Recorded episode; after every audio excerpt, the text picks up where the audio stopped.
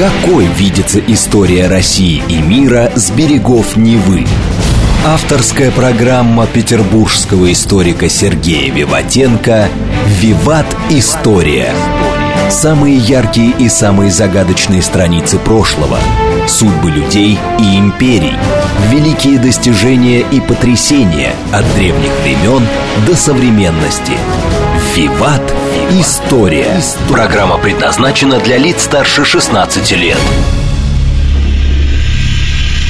Здравствуйте. Вы слушаете «Радио говорит Москва». В эфире программа «Виват История». У микрофона Александра Ромашова. В студии, конечно же, автор и ведущей программы петербургский историк Сергей Виватенко. Добрый день, Сергей. Здравствуйте, Саша. Здравствуйте, дорогие друзья. Как всегда, раз в три месяца мы проводим специальный выпуск программы «Виват Истории», который целиком посвящен ответам на ваши исторические вопросы. Я напомню сразу же в начале выпуска, что их можно было присылать, ну и можно будет присылать далее, конечно же, на наш электронный адрес радио «Виват» собака mail.ru. Либо найдите и вступите в нашу группу ВКонтакте. Это группа программы «Виват История». Там можно общаться с Сергеем, со мной, через меня вопросы задавать Сергею, либо в открытом доступе, как вам угодно. Ну, давай не будем терять времени, потому что очень много вопросов. Но если какие-то останутся, мы в конце каждого выпуска тоже их обязательно озвучим. Эти вопросы Сергей отвечает на них. Хорошо, конечно. Давай, Саша. Начну я с вопроса, который пришел от Григория Буха. Скажите, а почему монголы-татары не захватили Западную Европу? И зачем вообще были нужны рыцари? Ну, это, наверное, два разных вопроса. Давайте так. А Западную Европу не захватили, потому что слишком много сил потратили на Киевскую Русь. Да, им было тяжело, и иметь в тылу нас, да, это было очень опасно. Поэтому единственная цель, которую они добились, идя от моря к морю, да, это наказать половцев. Но венгры же тоже часть половцев. После того, как они были наказаны, они после этого вернулись уже к себе обратно в степь. Если мы говорим про рыцарей, ну, рыцарь – это главная боевая единица раннего Средневековья человек на лошади а в латах или в других там доспехах. Он профессиональный воин, который мог решать многие вопросы на поле битвы. Он мог воевать против десяти крестьян, которые просто подняли восстание разбойников, да, и где-то пяти, э, пяти простых эм, пехотинцев-кнехтов. Да, поэтому они всегда были, и это было фундаментом и армии, и государства, ну и безопасности государства в Европе. Но с появлением огнестрельного оружия все это исчезло. Сегодня прочитал новость, что 12 сентября 1715 года Петр I запретил жителям Санкт-Петербурга подбивать обувь скобами и гвоздями, а также торговлю подобными материалами и их хранение. Нарушение указа каралось ссылкой на каторгу. Подскажите, что стало причиной подобного решения? Это вопрос от Павла. Ну, когда я, служил в армии, то в сапогах ну, там, старослужащие в сапоги, в каблуки вставляли э, шарикоподшипники. И вот когда ты ночью шел, шаркая в темноте, уже было темно, там конец осени, сентябрь, там у нас, где я служил, быстро темнело. Идешь шаркая, то вокруг тебя еще искры разлетались. Это было красиво. Поэтому шаркая можно было сжечь деревянную дорогу деревянный настил, который был у нас на центральных улицах. Чтобы не уничтожать его, вот Петр I запретил, чтобы не было пожаров. А насчет того, что отправляли ссылкой в каторгу, э, ссылку из Петербурга, я думаю, для многих было счастье ехать из Петербурга хоть куда-то. Что такая была плохая обстановка в ну, э, Тяжелая работа, дурной климат. Не всем нравилось вновь приехавшим или которых заставили сюда приехать. Они что-то тоже приехали не по своей воле. Да, могли отправиться куда-то еще. Вопрос от Александра. Сейчас разгорелись дискуссии касательно пакта Молотова-Риббентропа. Вновь они разгорелись в связи с заявлением МИДа Российской Федерации. Хотелось бы услышать взвешенную историческую оценку от Сергея касательно этого заявления. Так все же, этот пакт помог Советскому Союзу выиграть время и подготовиться к войне. Действительно, это был вынужденный шаг, благодаря которому война началась на стратегически более выгодных для Советского Союза рубежах.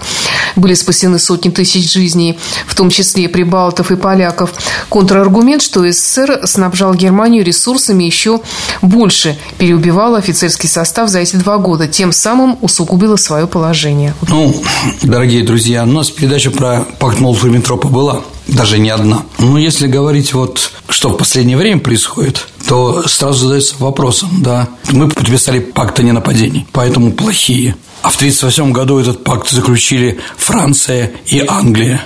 В 1939 году вместе с нами заключили пакт прибалтийские страны. В 1934 году Польша первая, кто заключил с ним пакт. Еще раз, а чем мы хуже их? Вы скажете, да, ну там современные там говорят, но мы же делили территорию, делили территорию делили территорию, и понятно, что Ред Смилга, э, министр иностранных дел Польши, даже фотография на столе у него была Гитлера, и они предлагали все время, предлагали немцам начать войну против нас для решения коммунистического вопроса и для присоединения части Украины, части Белоруссии, которая им тогда не принадлежала, да?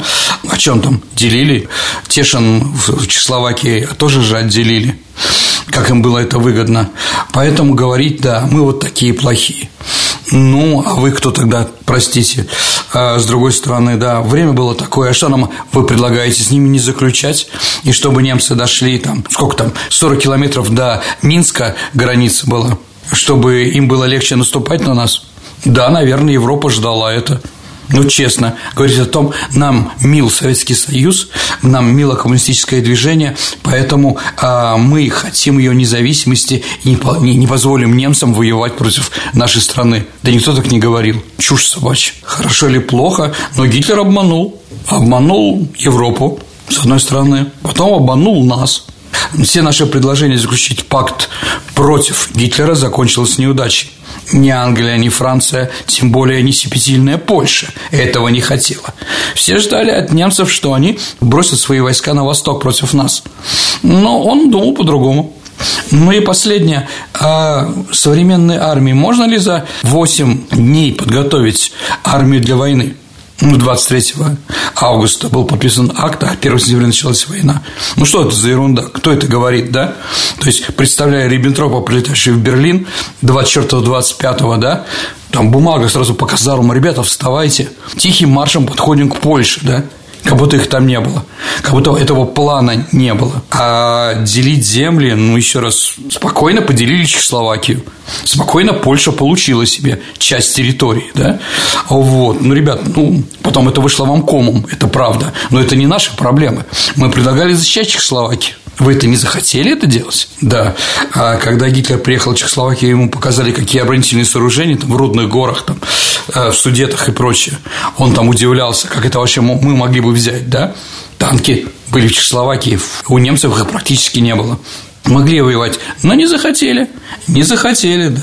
С одной стороны, пытались заткнуть Гитлера, да, а с другой стороны, говорили, вот присоединяйте себе Австрию, там, Чехословакию, ну, ради бога, только не думайте о Бельгии. Для нас, для Англии, да, министр иностранных дел говорил, для нас, для Англии, это серьезно, да, поэтому берите, что хотите на Востоке, а вот то, что ближе к Ла-Маншу, ближе к Великобритании, об этом не берите. Немцы сказали, я воль, как скажете. О чем разговор-то? Поэтому, извините, ставить нас в один ряд вместе с немцами как разжигателями Второй мировой войны просто смешно. С другой стороны, давайте этот евроцентризм тоже забудем. А когда началась Вторая мировая война, да? 1 сентября 1939 года, а может, она началась в 1931 году, когда японцы захватили Манчжурию? А может, в 1937 году, когда они захватили Китай? А может быть, когда Эфиопию захватила Италия в 1935-1936 году, да? Вопрос такой, спорный. Да, если знаем, что у нас уже до этого была война какая-то, и мы к ней не готовы. Насчет того, что мы расстреляли больше офицеров с 39-41 год, нет, это неправда. Это вообще спорный вопрос, дорогие друзья, про дело военных, кого расстреляли, кого репрессировали и прочее. Давайте представим, что если у власти в нашей армии остались Тухачевский, Убаревич и, не знаю, Егоров, друг всех там, Василий Блюхер, что там было бы, да? Они уже показали полную несостоятельность во время гражданской войны, когда Тухачевский наступал на Варшаву. Показали себя плохо контролируемой армией руководством под Хасаном, если мы говорим про Блюхера. Поэтому, да, пришли другие, может быть, менее опытные, но говорить о том, что у нас после этого наш офицерский состав полностью стал неподходящим, я бы не стал. Я бы не стал. Ну, так или иначе, что произошло, то произошло. Что они сейчас там говорят? Они говорят это для внутреннего употребления в первую очередь, чем для внешнего. Давайте, мы согласны, поговорим, организуем встречу, откроем архивы. У нас архивы открыты, в Великобритании они закрыты. По закону они должны были открыть в 95 году, но они перенесли еще на 50 лет. А что они там скрывают? Может быть, договорились с Германией, да, что они будут вместе воевать против нашей страны? Когда они на нас нападут, а потом обманули или еще что-то. Я фантазирую, я не знаю. Вся политика, которую вели последние 10 лет до войны в европейские страны, да, привела к катастрофе. И в этом виноват не Советский Союз. Это программа «Виват История». Сегодня у нас программа целиком посвящена ответам на исторические вопросы наших слушателей. Валерий спрашивает, а что было на параде в Бресте 80 лет назад? Ну, давайте так. Э, есть такое мнение, что 30 там, сентября 1939 года в Бресте прошел парад победителей. А с одной стороны Камбрик Кривошеев и наши войска, с другой стороны Гудериан и немцы. Официальный парад, ну, наверное, бы хоть как-то объявили, что-то сказали. А есть два мнения. С одной стороны, да, это парад победителей, а с другой стороны, это, скажем так, сдача немцами э, тех территорий, которые были заключены по секретному пакту. То есть, э, ну, развод караула. Такой, извините, парад победителей был около тюрьмы Шпандау в Западном Берлине, да, до смерти Гесса в 1987 году. То есть, сначала его караулят других преступников англичане, потом американцы, потом французы, потом мы. И между ними тоже меняется. Поэтому вполне возможно, что это было просто вот э, развод караула. Немцы сдали, мы пришли без выстрела и прочее. А ни на каком хронике ни одного оркестра не было видно. Стояли, ну, стояли, это нормально. Развод караула происходит каждый день в 8 часов вечера. Дорогие друзья, кто в армии служил, они прекрасно это понимают. Ну, развели, одни пошли налево, другие пошли направо, или остались, что естественно. Найдете где-то документы, что это был официальный парад, который был подписан руководством. Будем поговорить про это. Пока документов нет, больше ничего не скажу. Опять вопрос про наших монголов. Почему они не пошли на Псков и были ли они в Киеве? На Псков не пошли, потому что и на Новгород не пошли. Весенняя распутица. Татары, монголы э, дошли до Игнач камня. Это апрель 1938 года, Игнач крест. Это в районе озера Селигер. И дальше уже все не могли идти. Их лошади тонули в грязи, с другой стороны, они были уже обессилены походом. Третье, у них за ним шли уже телеги и другие наворованные там, в большом количестве трофеи. Когда ты идешь воевать просто, и когда ты идешь воевать, за тобой уже награбленное добро, ты воюешь по-разному. Понятно, что теперь главная цель была для монгол – сохранить то, что они наворовали, и вернуться в степь живыми. Поэтому брать еще один Новгород, город, да, непонятно, или Псков, ну, в первую очередь про Новгород, да, а было опасно. Ну, поэтому они повернули назад. То, что говорят, что они уже были обессилены, да, как оборона Козельска продолжалась больше двух недель. У них не было сил на Козельск. Хотя это не самый главный город нашей стране. И были ли они в Киеве? Конечно, были в Киеве. В 1940 году они его взяли. И Киев, и Чернигов, да, через два года. Это уже другое, да. То есть независимость земли Руси потеряли в 1940-1941 году. Вопрос от Клима. Я хотел бы задать такой вопрос. Можно ли считать подавление или последствия восстания в Туркестане 1916 года геноцидом? Ну, что такое геноцид? Это государственная политика уничтожения какого-то народа другим народом. У нас прям так стояло киргизов, кара киргизов или казахов, кого там еще, да. Нет, конечно. Кто сопротивлялся, уничтожали. Дорогие друзья, война идет. Война идет. Вы подданы нашей страны, когда тихо, мирно во все устраивало. А когда нам нужно, извините, даже не в армию вас берем, да, а мы просим вас помочь в постройке стратегических железных дорог. Нет, мы никуда не пойдем, ничего не будем, да не наша страна. Ну, я могу понять, почему это происходило. Поэтому началось сопротивление, да. Был ли приказ уничтожать каждого, ну, если говорим про Туркестан, как большой район, да, каждого киргиза? Нет, не было. Погибли там? Конечно, погибли во время карательной экспедиции. А что вы хотите? В тылу во время войны, ты понимаешь, восстание должен понять, что оно будет жестко уничтожено. Всех детей и жен уничтожили? Нет, конечно. Это не геноцид. Некоторые наши слушатели просят э, не забывать напоминать э, о том, какие книги по теме программы вы, Сергей, рекомендуете почитать нашим ну, слушателям. Давайте так. По прошлой программе почитайте Леонида Ильича Брежнева «Целина». А по будущей программе, которая у нас будет через неделю, почитайте Исаак Троцкий «Третье отделение при Николае Первом». Вопрос от Дмитрия. По вашему мнению, когда на Руси или, может быть, Российской империи наступил переломный момент или какое-то событие в нашей русской истории, то, что определило нас э, такими, какими мы есть в настоящее время? Ну, несколько моментов такие. Да, наверное, давайте скажем так, а, горе и радость как раз делают людей общими. Ну, наверное, первый такой момент был это Куликовская битва. Я уже говорил в нашей передаче, еще раз повторю, что на Куликово поле мы шли новгородцами, тверичами, москвичами, смоленцами, там, кем только не шли, а возвращались же оттуда русскими, потому что победа объединяет. И второе – это, конечно, смута. Смутное время окончательно выработало наш русский характер. Бороться до конца, жертвенность русского человека – для цели, для Родины. Это не пустые слова, мы с этим отличаемся от других. Вот, наверное, два события, после которого можем говорить «мы русские, такие, как сейчас». Следующий вопрос от Вастана Аджимяна. Тут я немножечко не поняла суть вопроса, но, может Давай. быть, ты поймешь. Любопытно было бы узнать следующее. Известно, что во Второй мировой поволжских немцев всех переселили в Среднюю Азию и Сибирь, от чего их автономии уже нет. Это вопрос? Ну, это ну, утверждение. Да. Были ли идеи или что-либо похожее, или репрессии во время Первой мировой со стороны царской администрации, особенно когда немцы уже глубоко перешли границу? Ну да, были немцев, э, немцев и евреев переселяли насильно в приграничье. Но эта практика, в общем-то, достаточно известная. Помните ситуацию, Саш, Йока Она, да? Она американка, но японского происхождения. И в 1941 году после Перл-Харбора их всех арестовали японцев и отправили в концентрационные лагеря разные там, да? Поэтому не только мы это придумываем. Шпиномания была очень сильна во время войны. Да, такие вещи практиковались. Вопрос от Дарьи Худяковой. Интересно, как заселялись сибирские города, кто были эти люди и по какому признаку именно их решили выбрать выбрать для переезда. Сейчас жители этих городов – европейцы без акцента или говора, значит, из центральных районов страны. По-разному. По-разному.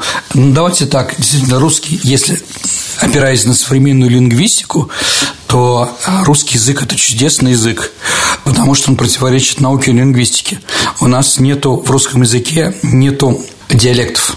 Ну, в немецком языке есть северный да, диалект, да. там в Баварии южный, да. и они друга не понимают. Ну, там с трудом, ну, понимают, Но да? мы не берем э, украинский или белорусский язык. Правильно. Если мы берем еще, что э, белорусский и украинский языки являются диалектами русского, тогда все сходится. Вот. У нас везде говорят одинаково угу. везде, от Калининграда до Камчатки. Действительно, наш, наш язык вот такой. Нет, ну бывают отдельные, конечно, местные слова, говоры. Конечно, оконе, аконе, говоры, но это немножко или какие-то отдельные словечки, да, поволжские да. или казацкие. Конечно, это от влияния этих народов, которые рядом живут. Правильно. А кто же переселялся? В первую очередь сначала казаки ну, различные, Ермак Тимофеевич, да, а вот, или Красноярск, казак Дубровинский основал, Дубна, откуда он родом, это Западная Украина ровно, да, поэтому мало ли кто, туда селили разных людей, восставших поляков, например, да, каких-то крестьян-пугачевцев, или еще кто-то, да, там уголовники, каторжане оставались там, казаки переселялись, да, сибирское казачье войско, да, потом уссурийское, забайкальское, откуда-то они появлялись, но Россия же половинный котел, поэтому на втором-третьем поколении там уже нет ничего такого, чем отличается от других. Поэтому много разных народов проживает сейчас в Сибири, но все они называются русскими. Не было такого, что, как там на картах Украины пишут, что там Дальний Восток – это украинский что если у нас есть военный родом Черниговка в Приморском крае, то там живут одни украинцы. Нет, конечно.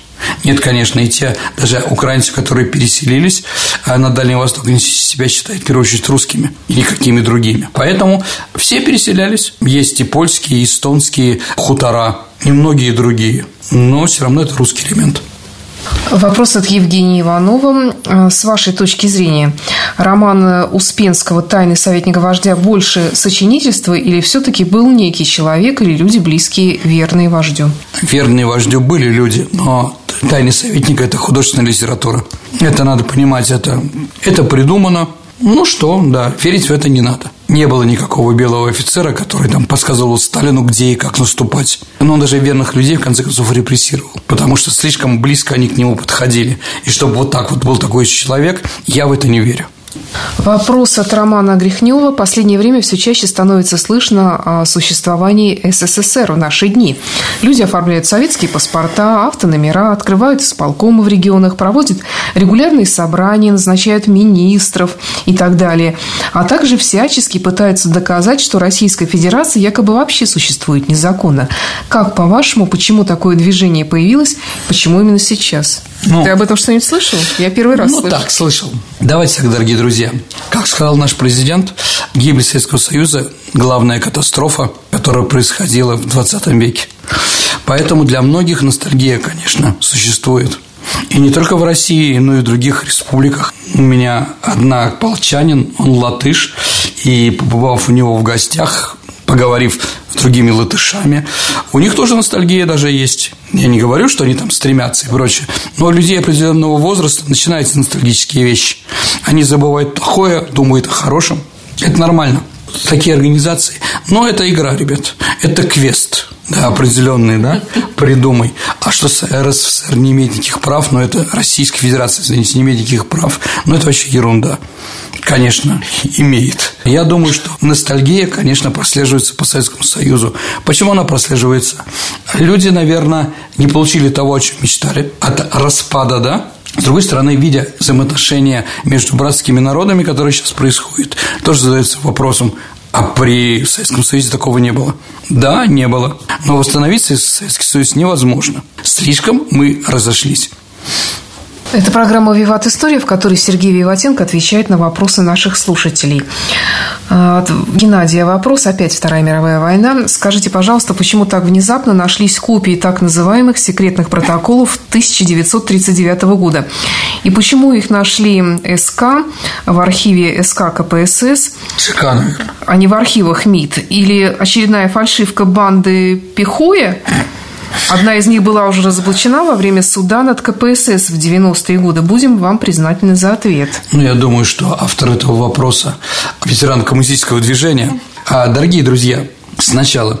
Был ли действительно пакт Молотова-Риббентропа, был ли секретный протокол? Да, конечно, был. Он не только был, находился в архиве ЦК КПСС, да, но также был и на Западе тоже известен. Поэтому говорить о том, что неожиданно что-то новое обнаружили, это ерунда. Почему ЦК КПСС э, архиве? А кто был у нас Сталин по должности? Он был генеральный секретарь ЦК ВКПБ. Поэтому понятно, что все секретные архивы Сталина находятся в архиве ЦК КПСС. Там нашли. Это не фальшивка.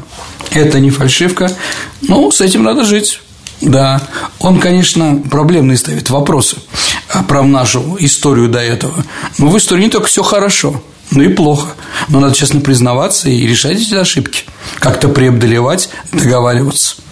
Вот, поэтому я не вижу, что это банда Пихоя, да, или еще кого-то. Не, в то время другие цели были. Заработать в 90-е годы, разделить поделить.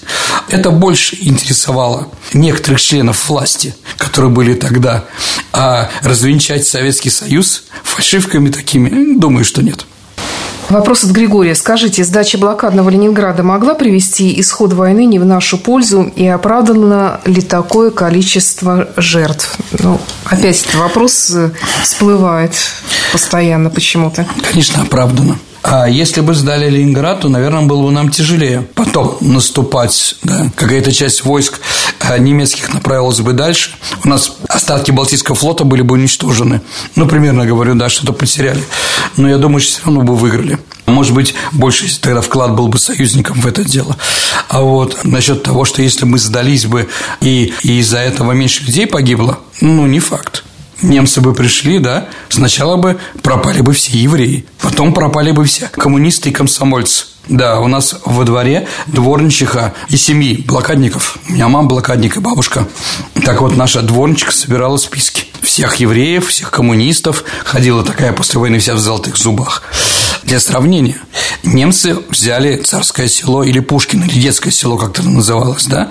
Там из 56 тысяч человек выжило около 50 только всего. Потому что сначала евреи, потом коммунисты, потом комсомольцы, потом детей направили выкачивать у них кровь в лагерь Саласпилс, который наши латышские друзья называют оздоровительным сейчас. Да, вот так вот, никого не кормили. Зачем этих русских кормить не до человека? Поэтому 56 человек, ну, там, 60 человек там из 50 тысяч. У нас тоже было бы так же. Взорвали, выпустили бы воду, затопили бы. У немцев такие были планы. А немцы, они очень четкие. Если у них есть план, они это будут выполнять. Поэтому блокада Ленинграда – это героический и вынужденный был акт. Да, благодаря нему, благодаря победе под нашим городом, э, может быть, победа тоже была быстрее. Сергей, давай прервемся на несколько минут, послушаем новости и рекламу на радио «Говорит Москва», и потом ты продолжишь отвечать на вопросы наших слушателей. Какой видится история России и мира с берегов Невы? Авторская программа петербургского историка Сергея Виватенко «Виват. История». История. Вы слушаете «Радио говорит Москва». Продолжаем э, программу «Виват История», которая сегодня отвечает на вопросы наших слушателей. В студии по-прежнему Сергей Виватенко и я, Александра Ромашова. Вопрос от Павла. Почему Владивосток и Владикавказ имеют схожие названия? А, ну, видимо, фантазии было мало у людей. Они практически, эти два населенных пункта, были основаны в одно и то же время, в 60-е годы 19 века. Саша, как думаешь, что такое Владикавказ? Как это переводится на русский? Не знаю. Владей Кавказом. А, Владей Востоком, да. Эм, Владикавказ – это был главный наш центр, главная линия обороны, центральный город на Большом Кавказском хребте. То есть ни к какому Владимиру это не имеет отношения? Нет, определенно. А вот Владивосток тоже. Сделали там нашу базу, порт. Теперь владеем Дальним Востоком. Вопрос от Сергея. Каких национальностей и социальных групп были маршалы Победы? Ну, еще раз, это победа не русского народа, это победа советского народа, великого советского народа, в который входили большое количество разных национальностей, а русские играли главную роль. Русские Конев, Мерецков, Антонов, Жуков. А украинцы, я не знаю, там Рыбалка, возможно, Еременко, а с Украины Малиновский, поляк Рокоссовский, армянин Баграмян – белорус Черняховский, хотя тут тоже спорно, дорогие друзья. А если мы посмотрим из социальных, в основном, конечно, крестьяне. Их во время Первой мировой войны взяли в армию, и там они показали себя. Крестьянин а, из богатых крестьян Конев, из бедных крестьян Жуков, ну, его призывали из Москвы, там с, с корняжным делом там занимался, да, и там обувь делали там, да, а Жуков из бедных рабочих, из бедных рабочих Малиновский, из Карабаха Баграмян, крестьянин, да. Вот, были ли дворяне, маршал Шапошников, Говоров был белым офицером колчаковским, колчаковцем, да. Ну, Тимошенко, украинец, да, из нынешней Одесской области Украины, крестьян Василевский сын Поповича. Отец у него был священником. То есть, в принципе, конечно, они все были из бедных, но Советский Союз дал им возможность. Потому что если бы у нас не изменился государственный строй в 17 году, то, конечно, шансов у них стать маршалами Победы было минимально. Там были дворянские фамилии, почетные, уважаемые и так далее и тому подобное, но кого-то другого они с большим трудом себе подпустили бы. Да, вот такой вот расклад. Кого я забыл из военачальников, извините, их было много, они были достойны. Вопрос от Марии Ивановой. Слушаю передачу про Антанту и понимаю, что очень любопытно было бы послушать краткий экскурс по истории ухода ряда стран Европы от монархии. Как это происходило в Германии, Франции, ряде других стран. Как Великобритании и Испании удалось сохранить монархию, хотя, возможно, для нее не было угрозы. В общем, интересно послушать про монархию в Европе. Ну, возможно, я что-то сделаю. Отдельно взятую программу, где расскажу про историю монархии в Европе, про, ну, скажем так, про династии, да, и почему какие ушли. Вопрос от нашего польского слушателя Адама.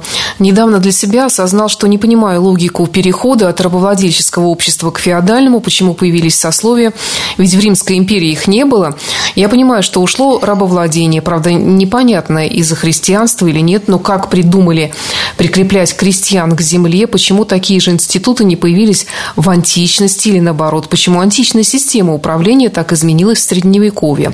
В общем, вопросов много, надеюсь, что просветите меня времени? Ну, так, коротко. Наверное, христианство сыграло главную роль. Нет Иудея, нету Эллина, есть все люди Божьи, как сказал Иисус Христос в Новом Завете.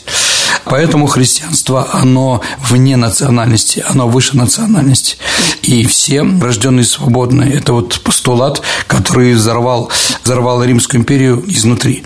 С другой стороны, когда приходили во время переселения народов все эти товарищи Аларихи, Визготы, там, Теодорихи и другие, да, захватывать Рим, то как раз именно рабы изнутри открыли ворота, потому что если вы будете говорить в Риме, посмотрите, какие там линии э, обороны. Взять такой город практически невозможно.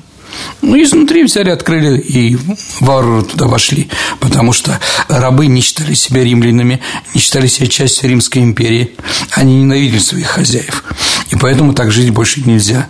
А феодализм все-таки подразумевает в первую очередь, что феодал и крестьянин, они являются представителями одной национальности, одной религии. Но именно ситуация уже раннего феодализма заставила отказаться от невыгодного рабовладения и перейти уже на феоды, где есть человек, который всех других защищает, рыцарь, да, а все остальные на него работают. Поэтому для меня главное в гибели Римской империи – это переход Римской империи в христианство. Вопрос от Микаэлы. Была в Финляндии, меня поразило, что на военном кладбище установлена свастика. Я ничего не перепутала? Ну, свастика, Михаила, она является символом не только нацистской Германии. Но это просто антический символ, да, солнце, солнцеворот, бегущие ноги, так называемые и прочее, они были везде. Я напомню, что свастика была и на советских деньгах. В 18-20 году свастика была на рукаве некоторых э, воинских организаций Красной Армии во время гражданской войны. Это потом потом Гитлер получил, что ли, монополию на этот символ. Но, с другой стороны, финны, конечно, были союзниками немцев, поэтому они вспомнили про этот символ. Поэтому и главная награда у них – такой крест, он свастикой. Поэтому военный крест за войну против нас 40 -го года, а также продолжение этой войны 41-44 имеет вид свастики. Ну да, если бы немцы с финнами победили бы, то это продолжалось бы так. И на финских танках была тоже свастика. А скажите, пожалуйста, возможно ли тема «Виват истории» про Кавказскую войну, про имама Шамиля, о судьбе двух его сыновей, Джамалуддина и Магомед Шапи? Один дослужился до высокого чина в Российской империи, другой в Османском халифате. Ибрагим. Ну, да, наверное, я про Шамиля точно сделаю, и, наверное, сделаю про Кавказскую войну. То есть, что будет раньше, я не знаю, но расскажу. Но на самом деле у имама Шамиля было больше сыновей. Вот, с другими интересными биографиями. Ну, хорошо, да, сделаю, Ибрагим. Сергей, у меня такой вопрос к тебе. Э, мы все знаем, и наши слушатели наверняка уже знают постоянные, что ты историк Франции, что у тебя есть любимые темы. Свой, свой конек – это Первая мировая война, это военное дело. А есть ли у тебя нелюбимые темы или какие-то исторические эпохи, на которые тебе менее всего интересно рассуждать? Ну, я не очень знаю хорошо и понимаю историю Индии, Китая, ну, восточную потому там другая абсолютно философия, и я все время теряюсь. Вот, с одной стороны, если говорить про историю России, что мне менее интересно, да, хороший вопрос, наверное, экономическая история такая часть. Мне она меньше нравится, потому что там не только исторические моменты, но еще экономические и прочее. А так я, в принципе, всеяден. Это программа «Виват История», в которой Сергей Виватенко отвечает на вопросы наших слушателей.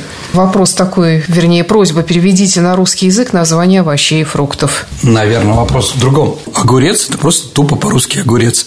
Ну, от греческого происхождения слова огурец. А апельсин, Саш, как думаешь, как его можно перевести на русский язык? Яблоко. Китайское. Да, да. Персик из происхождения из Персии. Угу. А абрикос – это что-то армянское. У армян спросите, они лучше переведут. У нас два армянских слова только в русском языке это абрикос и кочерга. Что у нас там еще есть? Помидор, золотое яблоко. Ну, вы скажете, оно же у нас красное, Саша. Да, первые помидоры были золотого цвета, потом красные стали более популярны. Киви – честь животного. Картофель – картофель от слова трюфель. итальянское слово, да, потому что первая картошка напоминала гриб, трюфель, и то, и другое под землей. Как немножко исковерканное. Да, да, да, конечно, конечно, ну, апельсин тоже там. А морковь, брюква, репа? Ну, давайте так, редиска и редька – это однокоренные слова от латинского слова «корень» ну, радиус, то есть радиан, что там, да, понятно, да, от корня. Все, что у нас росло, оно так и называется. Смородина от запаха смрада пахнет. Земляника, клубника. Ну, это же понятно, это же придуманное, да? Клубника, потому что клубень большой земляника, потому что около земли. Дорогие друзья, не могу я все знать. Кукуруза. Кукуруза – это сербское слово. Спасибо, интересно.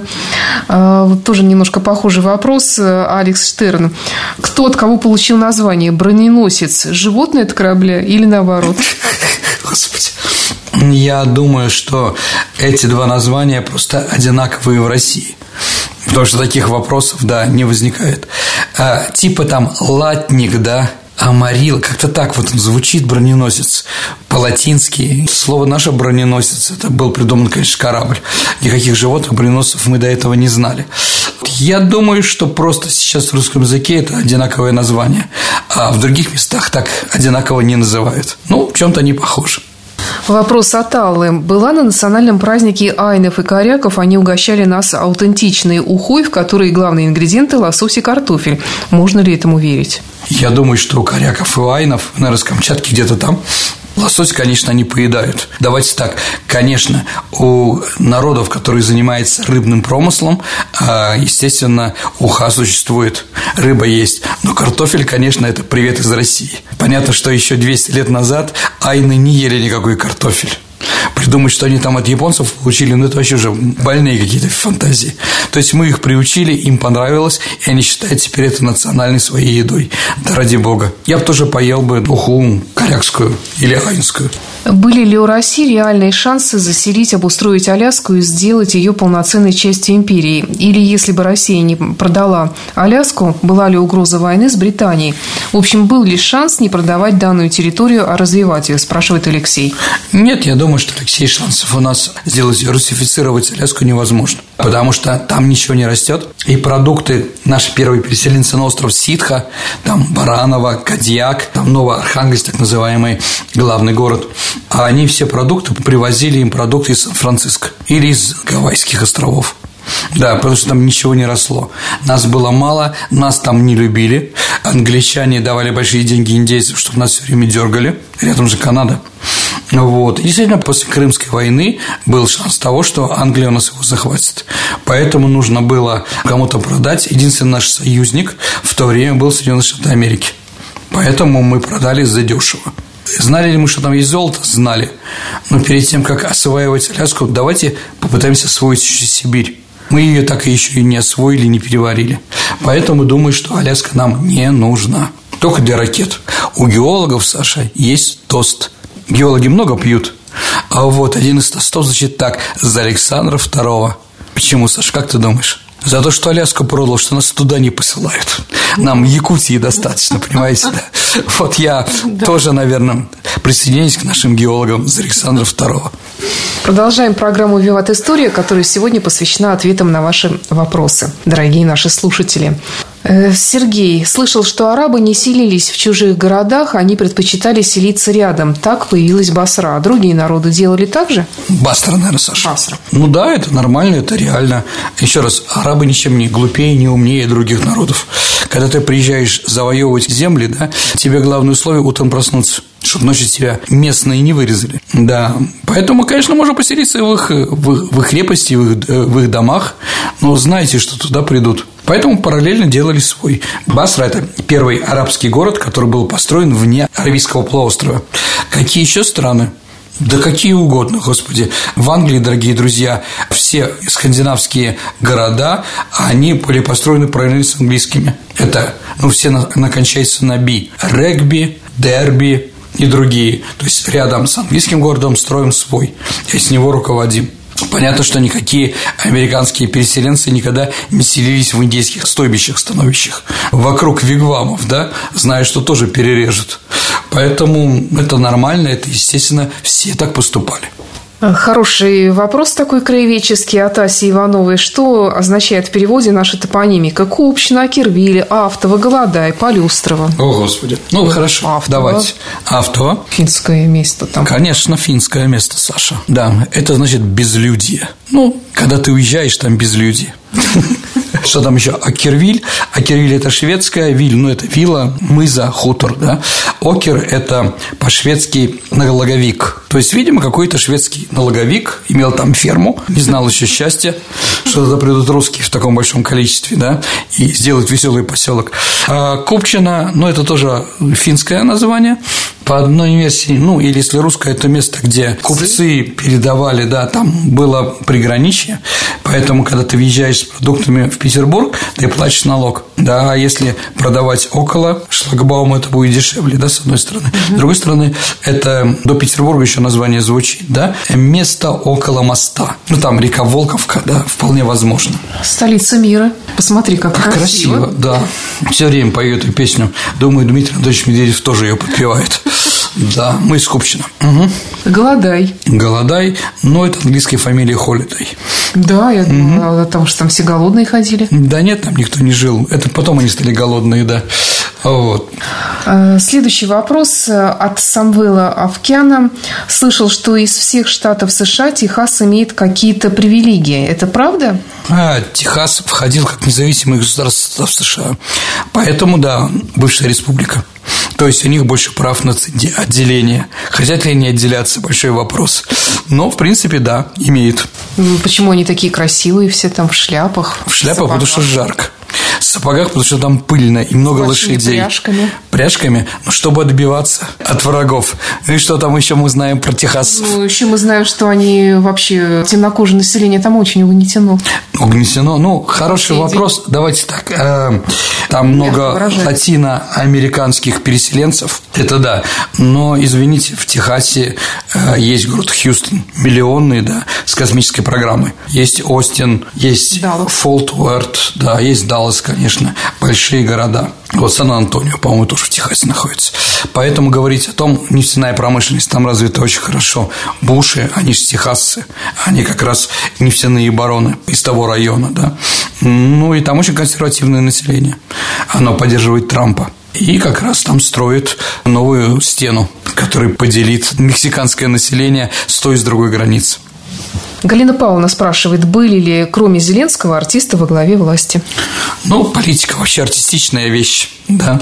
Конечно, были. Ну, Рональд Рейган, известный актер. Он известный актер, дорогие друзья, чтобы мы с не говорили. Шварценеггер. Шварценеггер, молодец. Был такой президент Филиппин по фамилии Эстрада. Даже говорит об этом, да. Вот. А, Клинтон? Клинтон нет, он просто играл на саксофоне, да, это мало ли кто у нас играет на саксофоне, да. А еще Пепе, руководитель пяти звезд политической партии в Италии, да, он Джузеппе, да, он комик, да, тоже пытался шутить. В эстонском парламенте была партия шаманов, известные юмористы эстонские, да, организовали партию, ну, ее давно уже не выбирают, да, но она тоже там издевалась. Ну и как бы, да, иногда юмористы пытаются играть в политику. Это нормально. А с другой стороны, в чем Рейган был силен? Что, был грамотный, умный? Да нет. Зато он такими, с такими глазами, таким взглядом мог все объяснять, читая, играя. Поэтому был очень популярен. Но как человек малограмотный и не влезал ни во что. Что ему говорят? Яйцеголовые, да? Вот он всегда их слушал и делал, как они просят. Ну, все-таки, наверное, актер в первую очередь актер, а во-вторых, политик – да, и знающий человек. Ну да ладно. Я желаю успехов Владимиру Зеленскому. Вопрос от Стаса. Прочитал про поэта Некрасова. Очень странный человек. А вы как считаете? Ой, а кто у нас не странный? Любой, знаете, деятель культуры, он немножко странный. Ну, странности у него были, конечно. А в первую очередь он же зарабатывал, Саша, деньги не литературным трудом, а знаете чем? Он картежник, он профессиональный картежник. Да, на это он занимался бизнесом. А стихотворения у него были разные. Ну, дорогие друзья, я со школы не могу объяснить фразу «Кому на Руси жить хорошо». Да, получилась песенка, воскликнул Криша, прыгая. Что это такое, да? ты могучая, матушка Русь, помните, там, золото, золото, сердце народное, да, прыгая. Ну, бог с ним. А он женился на крестьянке, в принципе, это было модно, и поменял ее имя, отчество. Он посчитал, что не слишком крестьянское, русское. Да, не поймут. И поэтому посмотрите, как это звучало. Там Зин, была Аграфена, стал Зинаидой. Ну, это ладно, есть такие странности. Мало ли что у нас там странного.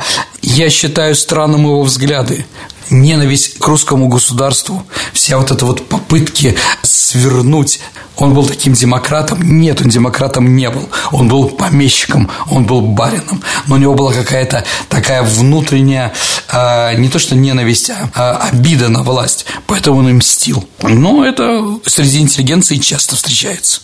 Следующий вопрос. Кто сильнее в песках, лошадь или верблюд? Или ослик? Ну, опять-таки, это, наверное, про войну. На чем воевать лучше? В пустыне. Конечно, на самолете и на вертолете.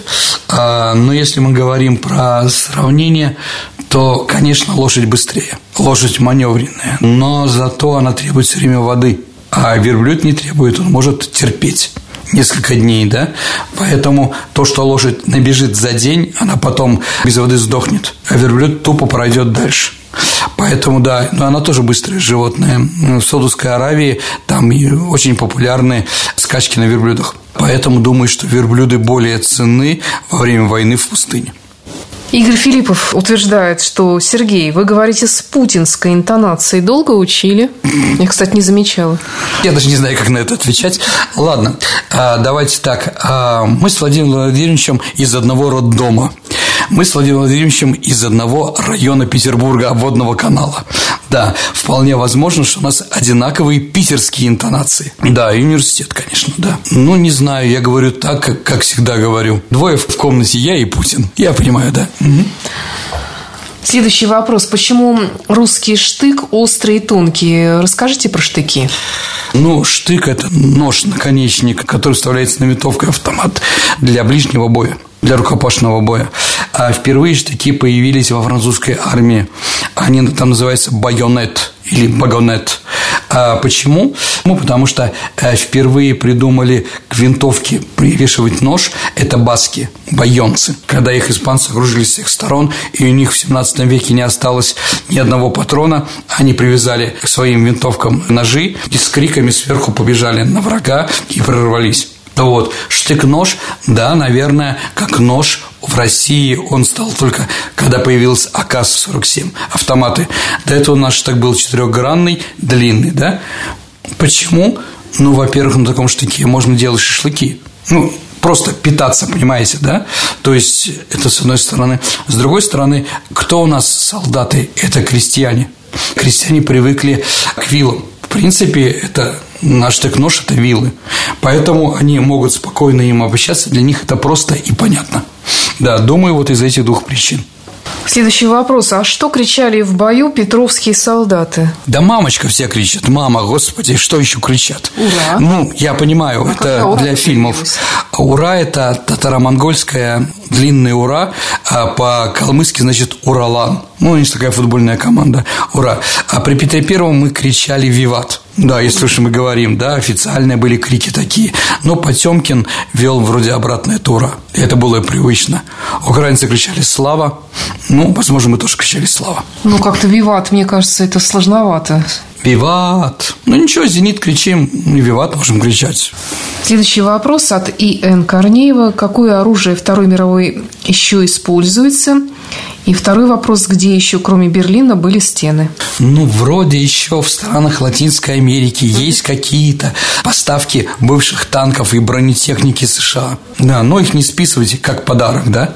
Но они все отходят, конечно. Единственное, что я точно знаю, точно знаю, что в немецкой армии сейчас используется их пулемет станковый. Вот этот вот, да, он разный, но на бронетехнике, бронетанках, когда смотришь какие-то передачи с немецкими солдатами, то этот пулемет очень прослеживается. Пулемет хороший, да. Что еще? Да, я думаю, ничего. Может, винтовки для торжественного марша, для, для парада. Время проходит, конечно, и но есть много проверенных, я думаю, АК-47, хотя там два года после войны, проверено еще будет долго. Я думаю, винтовка Мосина, если уметь из нее стрелять, она шикарная. Да, поэтому она служила 50-60 лет. Еще, ну вот «Рыжий бес» – это английская винтовка начала 18 века. Она просуществовала до штуцеров, до 30-х, 40-х годов 19 века, 120 лет. Это инженерная мысль, высшая инженерная мысль, хорошее оружие, да. А вот, действительно уникальная вещь. И если она уникальная, то она может еще долго помочь. Ну, два года назад, вы знаете эту историю, или год назад, а, мы а, забрали у лаосской армии Т-34, последний полк который вот принимал участие в войне, а нам нужно для парадов, для фильмов, да, но они нам должны кое-что.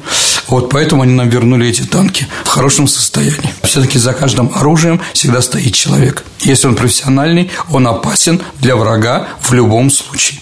А где еще, кроме Берлина, были стены? Ну, вот сейчас в Мексике появилась.